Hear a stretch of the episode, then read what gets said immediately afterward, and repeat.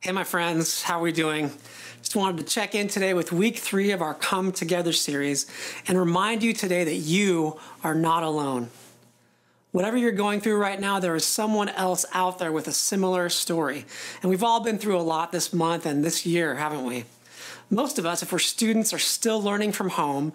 And if we work, we're doing that from home as well Zoom call after Zoom call. If you're a parent, a working parent like my wife and I, in addition to your career over these past months, if you've been lucky enough to keep your job, you're probably sharing the roles of short order cook, housekeeper, dog walker, school counselor, vice principal, PE teacher, IT department, accountant, school nurse, and practical activist for what you believe in. And I want to say a huge thank you to our public school teachers for all you are doing to make it work for us. With all that's going on in the world, it can be overwhelming, though, can't it?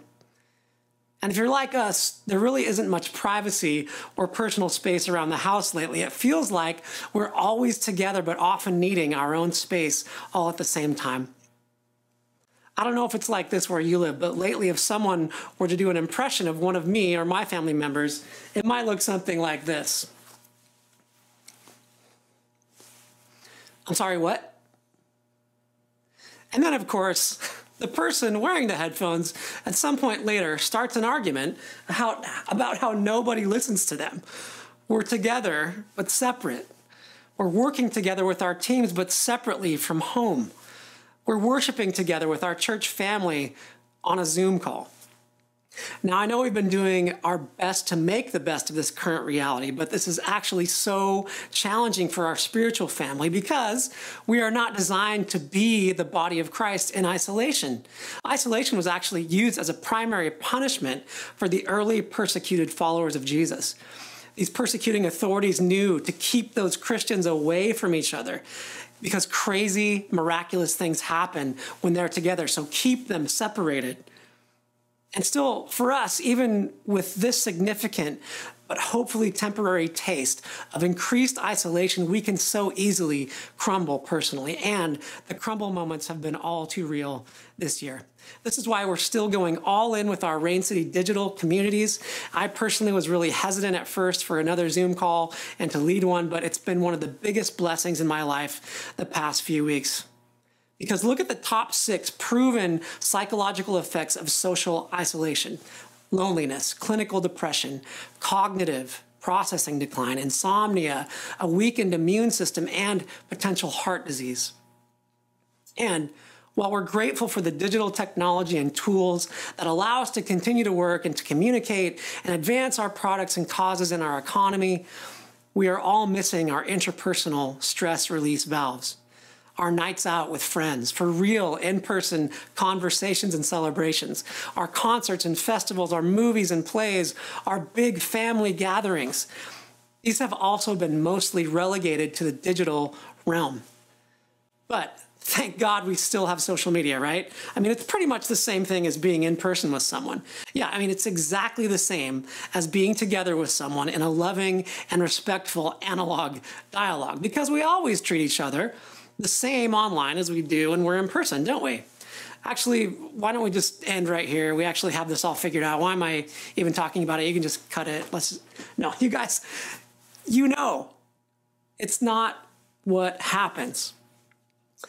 And I want to share the three inherent communication illusions that digital mediating technology puts in play for everyone with a keyboard.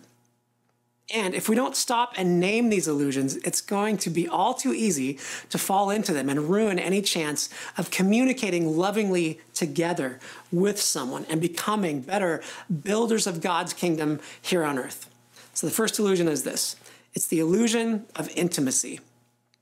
We tend to forget that other people think about us way less than we think about us your background experiences, personality type, areas of study, your wounds, unresolved issues are just not front of mind for your audience when you sit down for a nice, juicy post. Uh, and it's easy to think the reader will get it and get you in your heart, and that it will bring you closer to the people you're writing to. There's this assumption that the heart behind digital communication is fully understood. And that's definitely how all of my posts have gone this year. Not, not so much. The second illusion is this there's the illusion of influence. We tend to forget that the word followers only means somebody probably clicked on your face a long time ago. And consider this it might not actually go farther than that. Your social media influence spheres are not all real people sitting at home desperately waiting for your next life changing insight on your topic du jour. The data and analytics can puff us up and make us believe the hype about how influential we think we are. And thirdly, there's the illusion of intelligence. My thoughts, when I write them out, they look so real and so official when they're typed out on the screen. And of course, I actually read, research, fact check every link, article, video I'm including. So wow, I'm I'm even impressing myself right now. it's it's so easy to skim and assume and then share. We've all done it, and usually it gets us in trouble. Now, for all the good we can do with digital, I'm not sure we've figured out how to best use it to love God, love each other, and our neighbors effectively yet. There's just something in digital that gets lost, isn't there? Anyone else hit the wall with Zoom this past summer? Zoom fatigue? Anybody?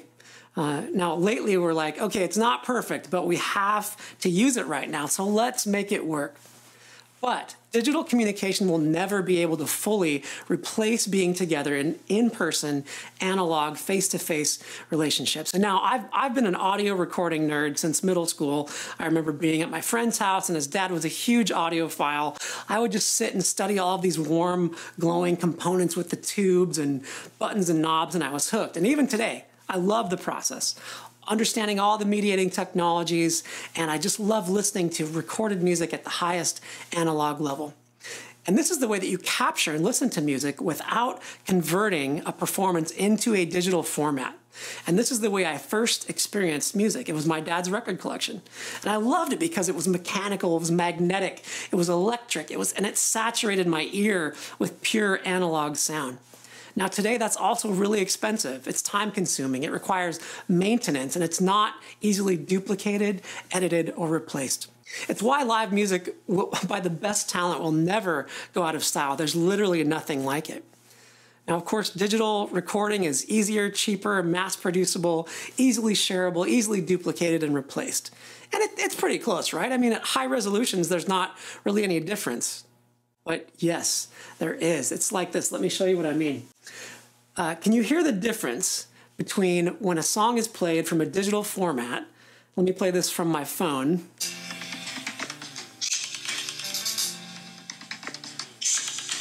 Is there a difference between that and this?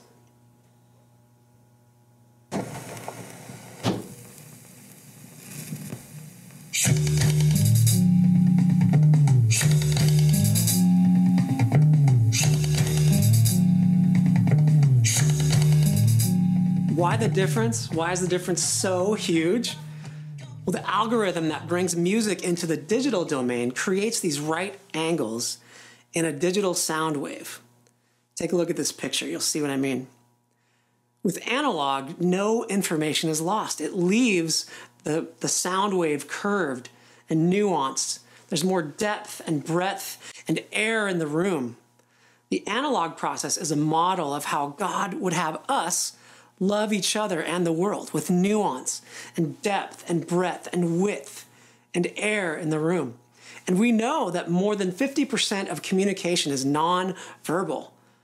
By being required to stay digital, we're missing out on so much when it comes to loving relationship. Yes, analog is more expensive. Yes, it takes more time. Yes, it can be more difficult. Yes, it requires maintenance. Yes, it takes becoming a more skilled and loving and faith filled communicator, but I'll tell you, this is where the life is, you guys. When we live in isolation, when we give in to the illusions of digital relationships, we are missing out on abundant living that God would have for us. John 10:10 10, 10 says this, I came to give you life with joy and abundance. And I love the way author and speaker Simon Sinek puts it. You can have anything you want immediately today, except job satisfaction and strength of relationship. There ain't no app for that. Or the way Pope Francis talks about it. When media and the digital world become omnipresent, their influence can stop people from learning how to live wisely, to think deeply, and to love generously. God Himself models this for us throughout the Bible. When something was important, God Himself showed up in person and talked voice to voice with the ones He loved. When God speaks to Moses in Exodus, it says this The Lord would speak to Moses face to face as one speaks to a friend. Jesus Himself modeled the same. God came to earth in person so that he could tell us about real life in him in person and live it together with us. I love that Jesus chose to eliminate all mediating technology, even come at a technologically primitive time in the world's history. He could have written the truth in fire in the sky for us with his Apple Pencil, but no, it wasn't a letter, it wasn't in stone tablets. He came to the earth in the analog flesh to be together with us so that we could be together with him face to face. We were designed to live life abundantly in face to face intimacy with Jesus and his community of followers so that we can fulfill Jesus' command from John 13. So I give you a new command Love each other deeply and fully. Remember the ways I have loved you and demonstrate your love for others in those same ways. Everyone will know you as my followers if you demonstrate your love to others. And our hurting world needs us more than ever, my friends. We are and will always be better when we're together, fulfilling this command, building God's kingdom together here on earth as it is in heaven. And the world will know we are Christians by our love. Amen.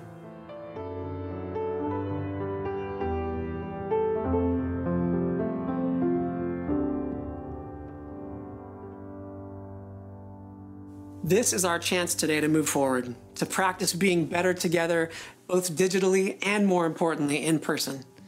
There are five ways I want to encourage you to do this this week. Maybe pick just one or two to discuss with your family or digital community today, but at least just try one and see if God doesn't keep his promise for a more abundant life. First, can you abstain from digital when it better serves a relationship? Can you have hard conversations face to face safely rather than digitally this week? Can you think of one person with whom you can connect in person this week? Reach out and set it up. When you're with that person, prioritize paying attention to their physical body language. Try to communicate your gratefulness to God for that person you're with, with your own body language. And if you'd like to connect more in community with Rain City, you can join a new digital community today or lead one if you so feel so led to and experience this new future a week at a time. If you're like me and love the process of creating these experiences, sign up to facilitate. You can just email me, matt at raincitychurch.com, and we'll set you up for success. The French poet Victor Hugo said this To love another person is to see the face of God. If you desire to connect in person below the surface of digital words and conversations, recognize now that this only happens through the gift of physical presence and body language. Let's live it out together, have the courage to live differently, and do it together until we see each other next time. Amen. Thanks for listening to the Rain City Church podcast. We love that our community exists for so many, not just in the greater Seattle area, but around the world please push subscribe and feel free to share our content. And for any more questions or to get more involved, check out our website at raincitychurch.com. We hope to see you at a Sunday soon.